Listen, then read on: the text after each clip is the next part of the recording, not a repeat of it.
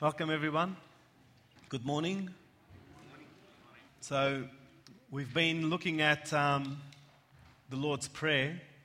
Since this start of the year, we've been looking at um, Jesus, how he taught his disciples to pray. And I still feel like on my heart, God is telling us, pray to me, pray to me. So, I feel like this is why we're, we're going through this, the Lord's Prayer. He wants his church to pray to him. And why wouldn't you, really? Like, why wouldn't you be talking to a living God? Like, why wouldn't you be lifting up your heart, your requests, your petitions, whatever your needs are, to a living God? Why would you choose man and talk to man, you know, and, and, and counselors and, you know, when you can talk to a living God? And God is more willing than anything you can ever imagine to hear and listen and to perform and do. Because God, He loves to be glorified. That's His nature, that's His character. He loves to be lifted up. And so He loves to answer prayer. When you ask of Him, He wants to do it so that you can tell the world how wonderful He is. Like, why, why wouldn't you be praying to Him, talking to Him? And some of us think that praying means I need to get on my knees and, you know, I need to get into the corner and kneel down somewhere.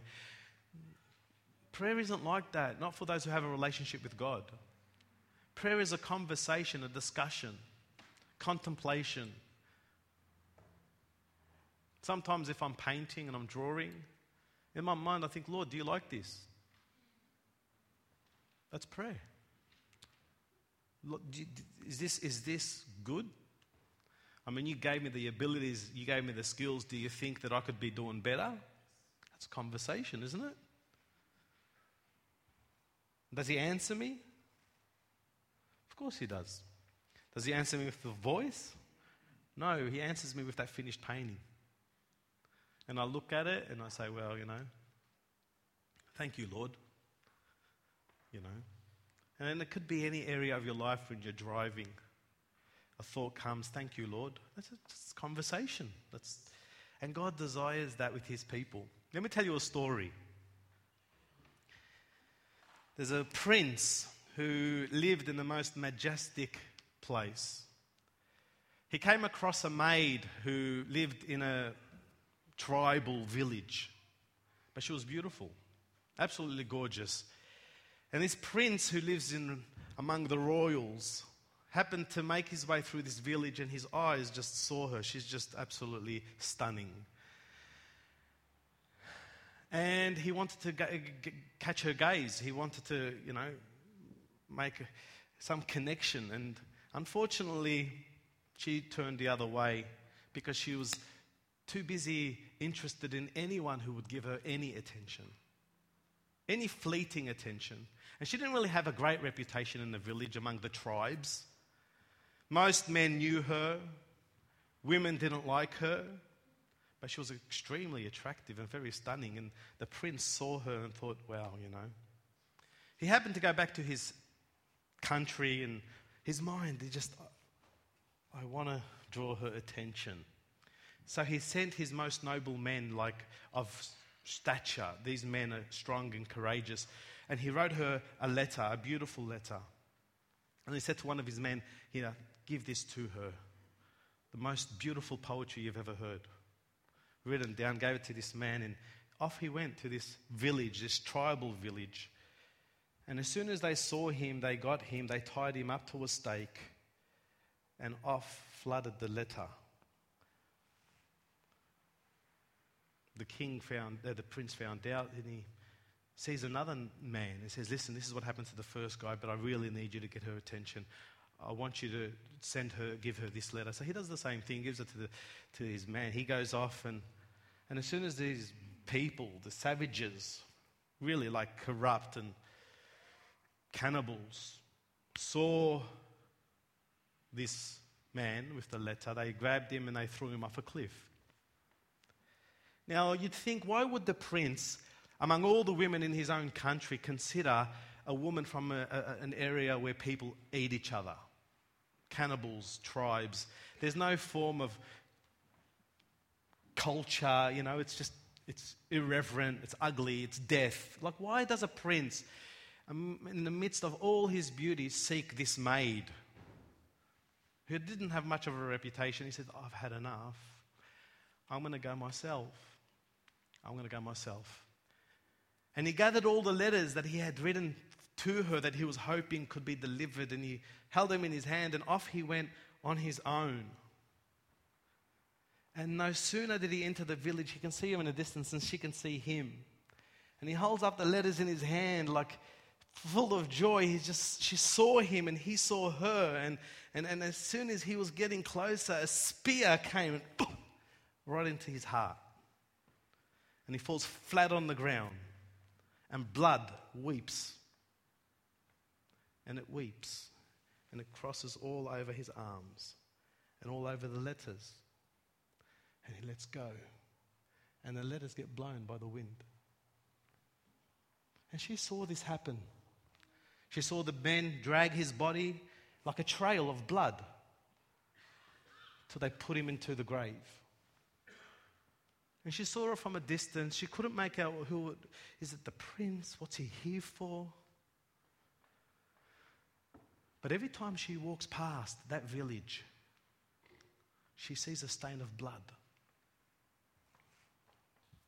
She didn't know fully what that all meant, but every time she has this vision or this picture in her head how a man looked at her and smiled and caught her attention but was slain and blood just now is lays there. She could see it every time she goes to the marketplace. Many years later, she's in her ugly place, and a letter comes floating through the window. She looks at the letter, the most amazing words, the most beautiful truths. She couldn't believe that anyone could even think such things regarding her. No man had ever, ever spoken to her like this. Who is this person? And as she read, she saw the stained blood on that page. And she knows that the man who basically came was slain, and that was his letter. And across the village, one by one, she started discovering these letters, all stained with the blood of the man who loved her and wanted to draw her attention. And she knew that, that was the man who died for me. And he came to give me this wonderful truth, this wonderful letter. You know, Jesus he is the Prince of Peace. And He came into this world so that He can get your attention. And some of us from a distance, we see Him like a prince, you know, but I don't know who He is. But when we open up the red letters, because that's what they call the words of Jesus when you open up the Bible, they call them the red letters. Because someone, somehow, when they compiled the Bible, they said, why don't we put all the words of Jesus in red? so that can be the first thing you see when you read them. So that everything else doesn't really matter other than the words of Christ. The red letters. Because these letters are the words of a living God, they're the words of life. But a world that is dark and ugly and, and has its own ways of doing things don't like truth sometimes. And they will get rid of it. But if any one of you happen to open up the Bible and find the red letters, you might discover how God absolutely loves you. That He gave His Son that you may come to know Him. And that's the fact. We do this every Sunday morning. We get together, we talk about Jesus, we study the Bible, but all in all, when it all comes to an end, basically we're telling each other that Jesus Christ came into the world to die for your sins, to get your attention, so that you can discover the one who loved you. That's what, that's what we do. That's church. And anyone in this room who comes to the knowledge of Jesus Christ has come to the knowledge of life. We're not calling you to come to some kind of a, a certificate in uh, theology, you know. Come Sunday so that you can kind of get some credentials and you can understand more about the Bible. I don't care if you don't know anything about the Bible. But I do care that if you die and never know Jesus. And God doesn't care how much you know, but He does care what you do. And God is calling everyone this morning and every person in this room to come and look at the red letters. So, the words of Jesus Christ, when he taught his disciples how to pray, you'll find them in red letters. When his disciples were eager to find the living God and know what to say to him, what do we say to him?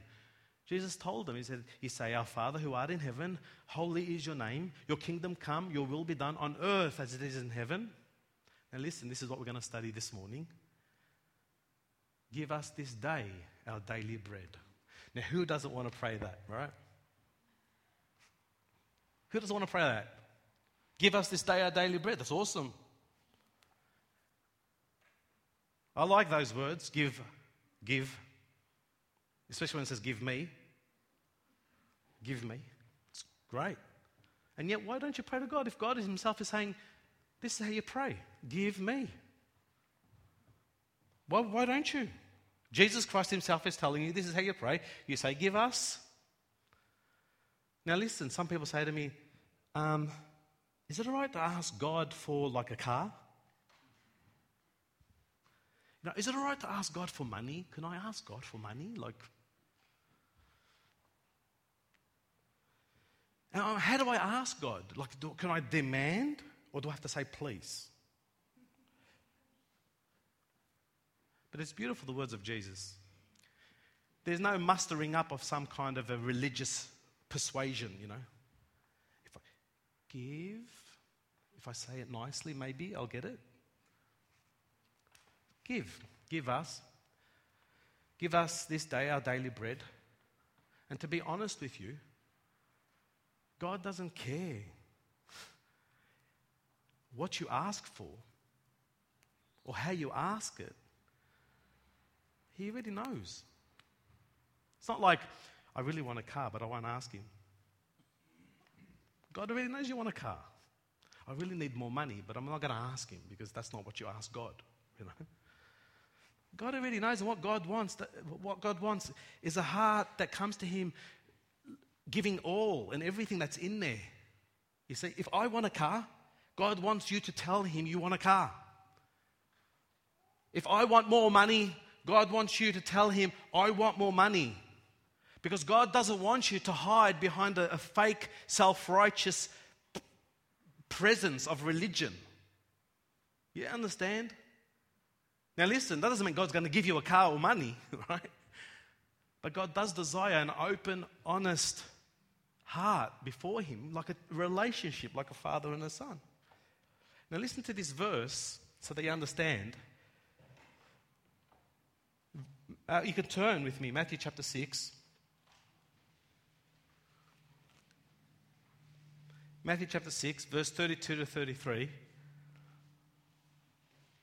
You see, God knows everything.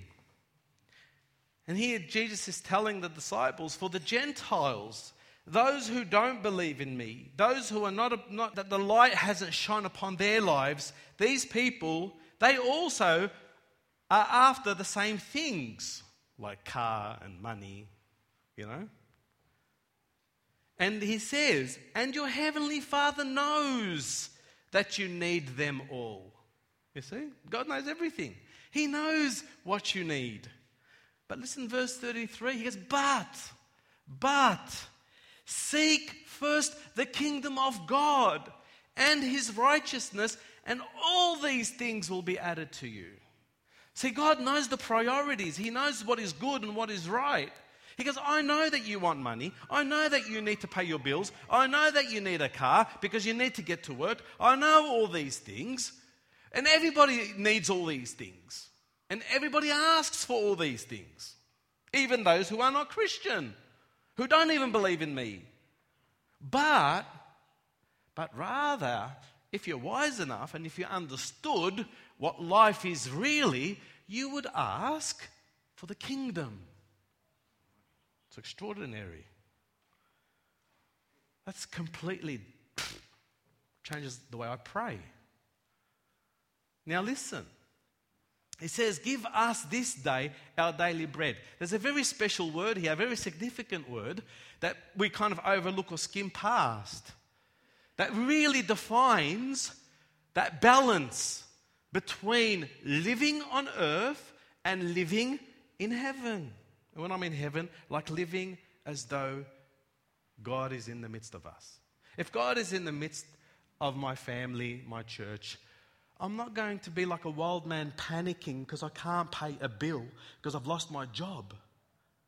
Because God is in the midst, that God is in control. But I have to pay my bills. God knows. I need to have a job. God knows. So there's a difference between a man without hope and a man without faith and a man who becomes a wild animal in a very brutal world and the one who walks through the valley of the shadow of death and fears no evil. And this is the kingdom. This is the life of the kingdom. This is how people live in the kingdom. They understand that there's nothing that happens unless God permits. I'll give you an example. I forgot to. Uh, this, this year I forgot to register as a teacher, so I uh, was un- unemployed or unregistered. First, the first two weeks of the year. And it's extraordinary, right? Because here I was getting close to the end of my holidays thinking, man, I'm going back to work. I wish I had another week. Maybe another two would be fantastic. Give me a month. And I'm dragging my feet, trying to be inspired. I'm going back to work. And I get a letter in the mailbox saying, You're not going back to work, mate. you haven't been registered. You haven't been registered. And I'm thinking, What? Total mind shift. What, hap- what happened? What happened? Like, all of a sudden, I don't want to go to work. Now again, you're not going to work. I'm going, why can't I go to work? That's, that's, that's what happened. What happened? You see, because I'm very self sufficient. You know, I want it my way. When I don't want to go to work, I want to be in control of not going to work. But when something happens in my life, nah, man, I need to be in control. Now, listen, this is very significant when Jesus teaches you how to pray. He says this He says, Give us this day our daily bread. This is the significant word. This, this day. What does that mean? He doesn't speak of tomorrow, he doesn't speak of another day. He speaks of this day. Now, give me what I need for today. That's extraordinary. Most of us are living for tomorrow. Let me explain what was exciting about this. Not exciting, really, but me not being unregistered. Once I found out I'm not registered, I thought, oh, what am I going to do for the next. Apparently, like it's four to six weeks registration. Four to six weeks. So I quickly filled out all the immediate registration form.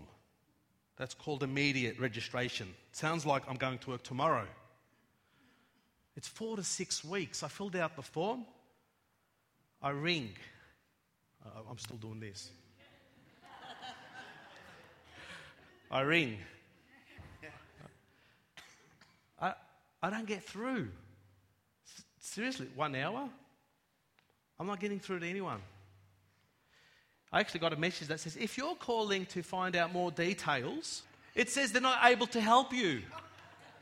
Like if you're looking to speak to someone, we prefer you didn't. In a roundabout way, please hang up. And I'm trying to get through. Like I'm, try- I'm trying to get through. And I couldn't get through. So I actually went there with the form filled out to give it to the person. There was no conversation. She looked at the form. I'm there trying to explain to her why I did not register. Like literally register. Right? It didn't matter. It didn't matter that my mum had cancer when I got back, and my mind was like, what's going on? It didn't matter that I was actually on long service leave in Vietnam, and when the, the email came through, I actually saw it, but I didn't respond to it because I thought I'm on holidays. I'll, I'll deal with it when I get back. It didn't matter whatever reason or whatever situation that I found myself in unregistered, there was no one I can talk to or tell my explanation. I couldn't do anything. I ring and ring, and I, the next day to find out, no one responds. There was nothing I can do. Listen, it meant that I was unemployed. It meant that I had no job, no source of income. If I wasn't well off, if I wasn't blessed by God financially, if I, I was paying bills and a huge mortgage and etc. and etc., what do I do? I, I couldn't get through to anyone to tell them my, my situation. What am I meant to do? I still, I'm still baffled by it. But thank God, I had lots of long service leave. Lots. Because God only tempts you with how much you can bear. So I had lots of long service leave. I used my long service leave. But what if I didn't have long service leave? How do I pay my mortgage? Who do I talk to so I can rectify and fix this problem? I couldn't get through to anyone, anyone. The school couldn't get through. The school tried to ring and that we, ha- we all had to wait. What were we waiting for? For registration to come through. That's literally, that's all. You know what it reminded me of? It reminded me of one day, one day, when all is said and done and everything's finished, and you're trying to get through. There's absolutely nothing you can do. There's nothing you can do. That, that's what it reminded me of. I, I, there's nothing I can do. And when we stand before God one day, having all said and done, and life is finished, and everything's done, and all the philosophies, and all the ideas, and all the, the, the atheists' persuasive arguments, and, and all gone, all gone. You can't stand before God and have a reason or an excuse, no matter how valid it is. There's no way of getting through. Because the only way you get through is right here, right now, this day, this day that the Lord has made. And that's through Jesus Christ our Lord. He is the bread of life. Give me this day my bread. I want you, Jesus, this day. Now, this day simply means not only give me bread, but it means give me enough.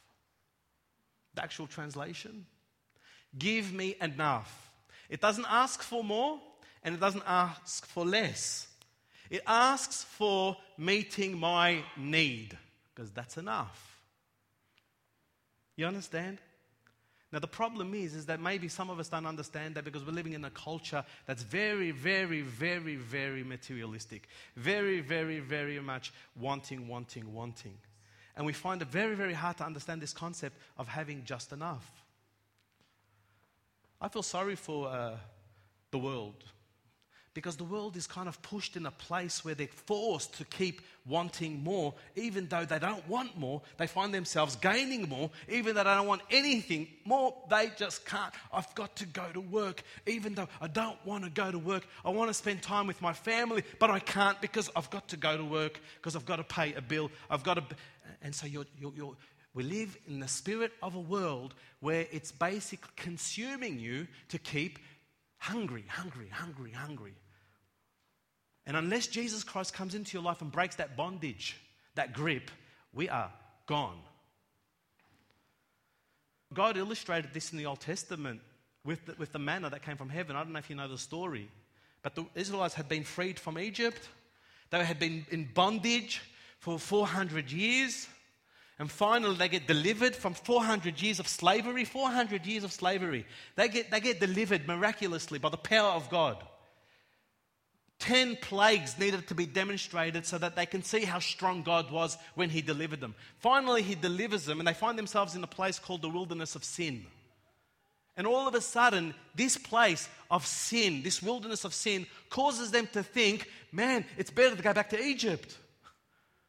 It's better to go back and being in bondage. That's what they wanted to do. They'd rather go back and eat onion and garlic than the promised land. This is the wilderness of sin. That's what, that's, that's what sin does to you. Sin, sin says to you, you, you, better for you to be in bondage than eat the eternal life, the bread of eternal life. Better for you to stay a slave. And that's by nature, that's what we do. You understand? We do that by nature. Better for me to be whipped by my boss because I'm a slave to his, his, his, his payments every fortnight than to be, be free and enjoy my family. It's the wilderness of sin. And so God says, listen, it's okay, I'm in control. I'm the one who delivered you. I'm the one who called you. I'm the one who created you. I'm the one who made you. I will provide what you need. Now, listen, did you know what God did? In the morning, He would give them uh, this kind of a, a manna thing. It's like a, like, a, it's like a flake, right? And in the evening, He would give them quail, right? And what was unique about God's providence was the fact that if they decided to take more than they needed, by the morning, it had maggots and worms growing out of it and it stunk. Now, but what's beautiful about that is this God didn't tell the people, you, you take one, and you, you take two, and you, you take. God didn't do it like that. God said to them, You take what you need. How good is God? What you need. If you like to have two meals, second meal, third meal, if you're a person who needs to have two meals or two, three seconds, God says, take that, eat it. If you're a person that just needs to have a bit of an entree, is that what you need? You take that. But if you take anything more, then what you need becomes a stinking rot. You understand? And that was the Spirit of God back then. It's still the Spirit of Christ when He, you, he teaches you how to pray. He says, when you pray, you pray like this Give us this day, this day, my need. Now, bread, we're not talking about bread. Bread is a picture of providence. So we're not just talking about a meal, we're talking about everything I need this day. It could be, it could be clothes. It could be paying a bill. It could be whatever it is that you need for this day. But He will not satisfy your greed. He will not fuel your covetousness because that destroys you. That kills you. That divides you. That, that breaks marriages. That destroys children. But take what you need. That's always been the Spirit of Jesus. And when we pray that, give us this day our daily bread, we are reinforcing to a living God that I trust you. How beautiful is that? Every time you pray, you're telling God, I trust you. And all I need from you is to meet my needs. I don't, I don't ask for more. I need you to meet my, my needs. And, and God does that. He does that because He does it for two reasons. Let me share with you why. Two reasons, and this is what He said to them. You don't need to turn to this, I'll just read it to you.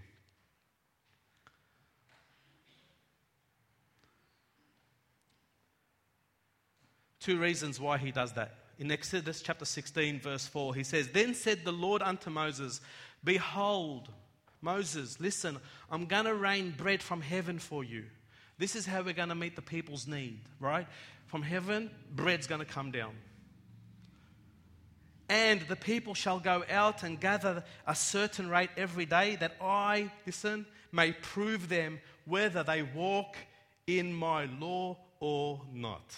So when we pray, the Lord, uh, give us this day our daily bread, what we're demonstrating to the Lord is I am walking according to your ways.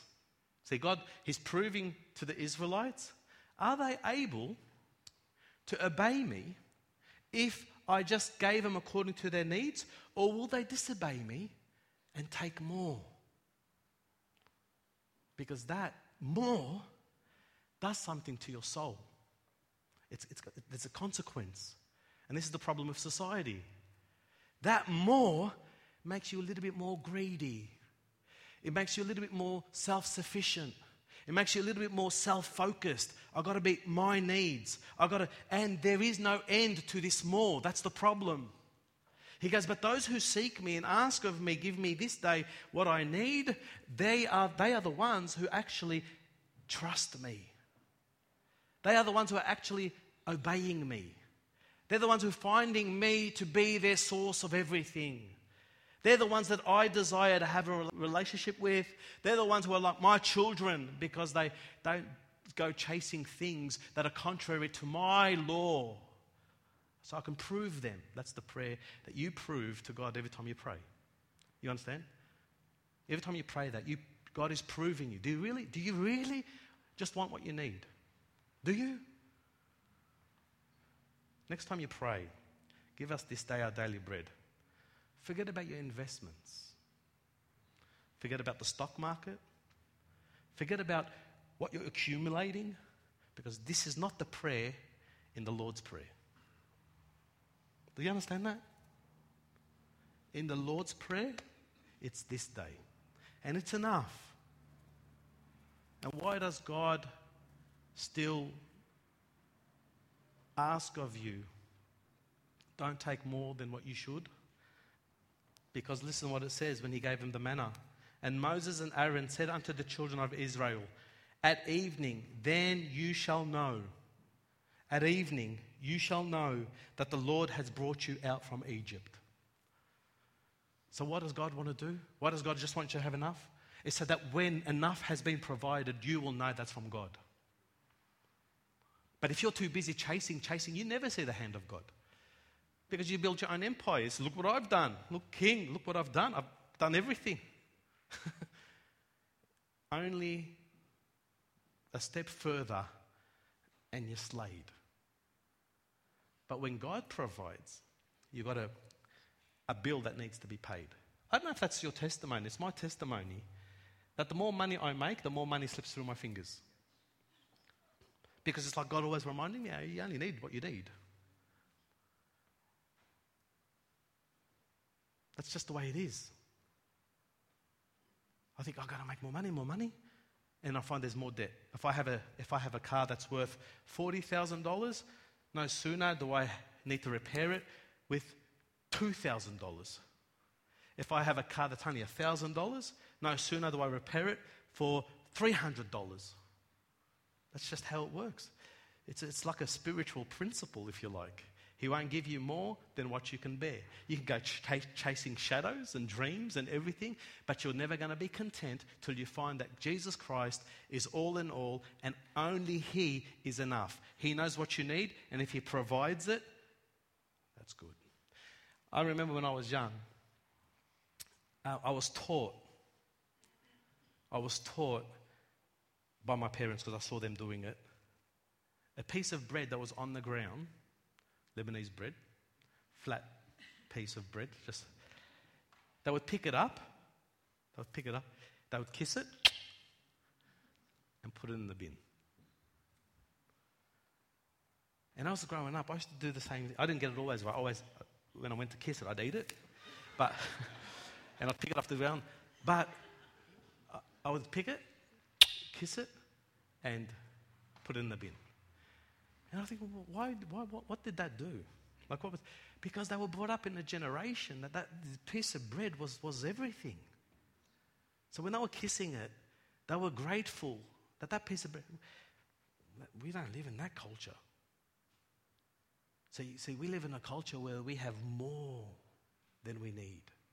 That's the problem. In fact, do you dare with me open up a passage in the Bible and listen to what this says. Luke chapter 12, verse 16 to 21.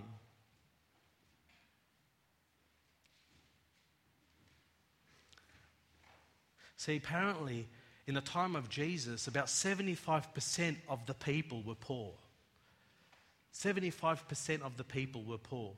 And that's not talking about the lepers and, and the beggars and just generally, the lepers and the beggars and all that, that was like about 15%. But generally, people were poor, and only the elite were rich. So when Jesus spoke these words, he was speaking to these people. Those people who basically found comfort in this, not discouragement.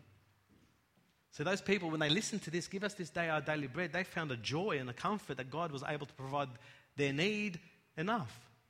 If today you preach a message like this, people get discouraged by it. Does that mean I just got to have enough? Does that mean I just got to, like, what do you mean enough? What's enough? Like, I'll give you an example. Like, um, back then, when you told, when Jesus told them, look, consider the lilies of the field. Look how beautiful they are. Look how God clothed them, you know. Um, they looked at their clothes with holes and rags and potato sack garments, and, and they thought, oh, well, that's true, you know. Today, when you preach a sermon, well, consider the lilies of the field, everyone's going, oh, okay, yeah, yeah, no, yeah, well, if they're looking fantastic like these lilies, then yeah, God's going to provide my Adidas top, my, my Nike brand. Eh, that's, that's because that's the. No, it wasn't like that. He's saying basically God's going to clothe you. So we get disgruntled and dissatisfied when our meal is cold, not that we don't have food. So when he was telling them, you know, consider the birds, how they eat, you know, he was talking to hungry people who basically didn't have like a, a, regular income. They didn't have like, some, they didn't know if tomorrow they're going to eat. That's why they prayed, today give me what I need, not tomorrow, because it was holding on faith and dependency on God, which is absolutely awesome. Like, you know, if, if God stripped away everything that you had, but got you to depend on Him in every single area of life, you have fulfilled the walk in Christ. Do you know that? If you tomorrow woke up and you were completely dependent on the living God, you have summarized the Christian faith. So rather than for us, like, Lord, give us this day our daily bread, we're praying, Lord, make sure my meal is warm when I get home. But look what happens in this parable here when Jesus talks about a rich man. Luke chapter 12, verse 16 to 21. And he told them a parable saying, the land, the land of a rich man produced plentifully. How good's that? When Jesus' words are spoken, they're very clear. The land of a rich man produced plentifully. Tell me about your land. Plentiful, right? Australia, man, right? Produces plentifully. And he thought to himself, what shall I do? For I have nowhere to store my crops. What a problem. He's got so much that he doesn't know how, where to keep it, how to keep it. That's his problem. And he said, I will do this. I will tear down my barns and build larger ones, and there I will store all my grain and all my goods. And I will say to my soul, Soul, look, be comforted. Relax. You have ample goods laid up for many years. Relax. Eat, drink, be merry. And this is the spirit of the culture of today. And this is the spirit that is moved and swept through the churches today.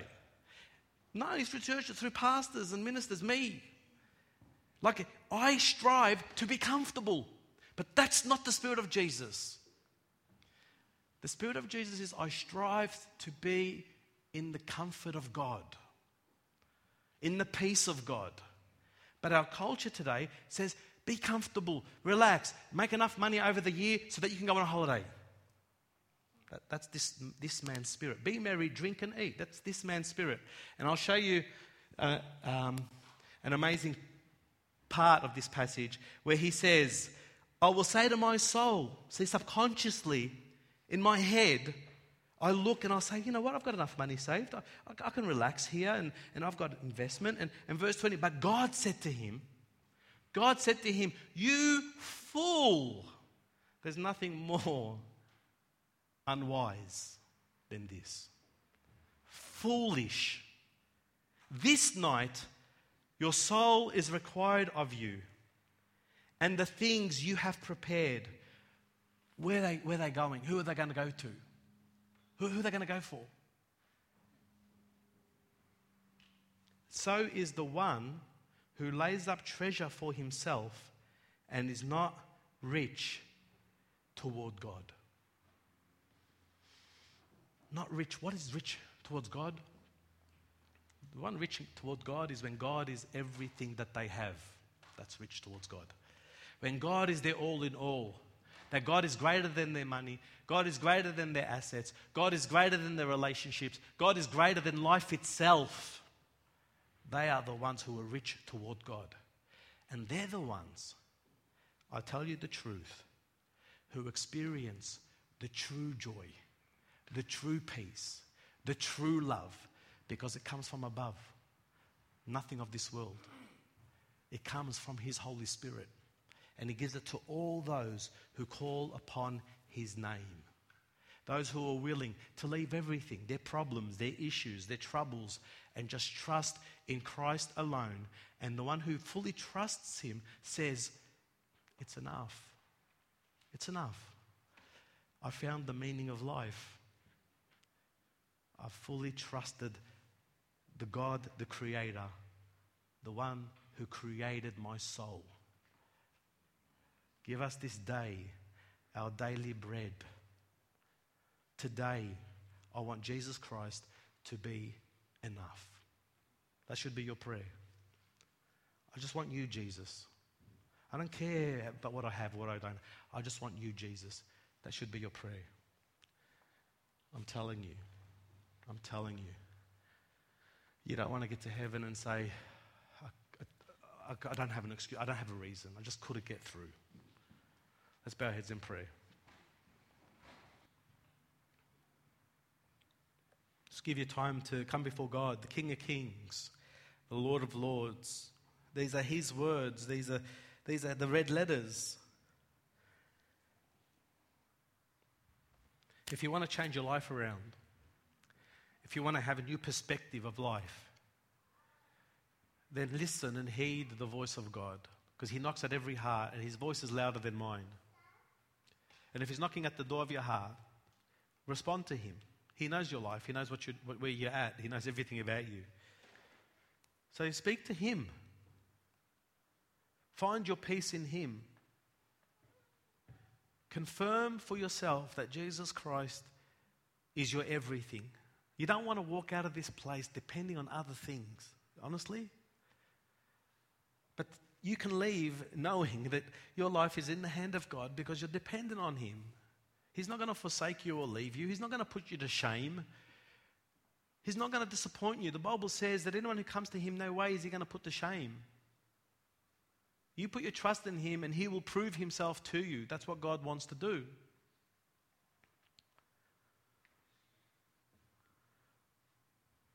Father in heaven, I give you thanks and praise.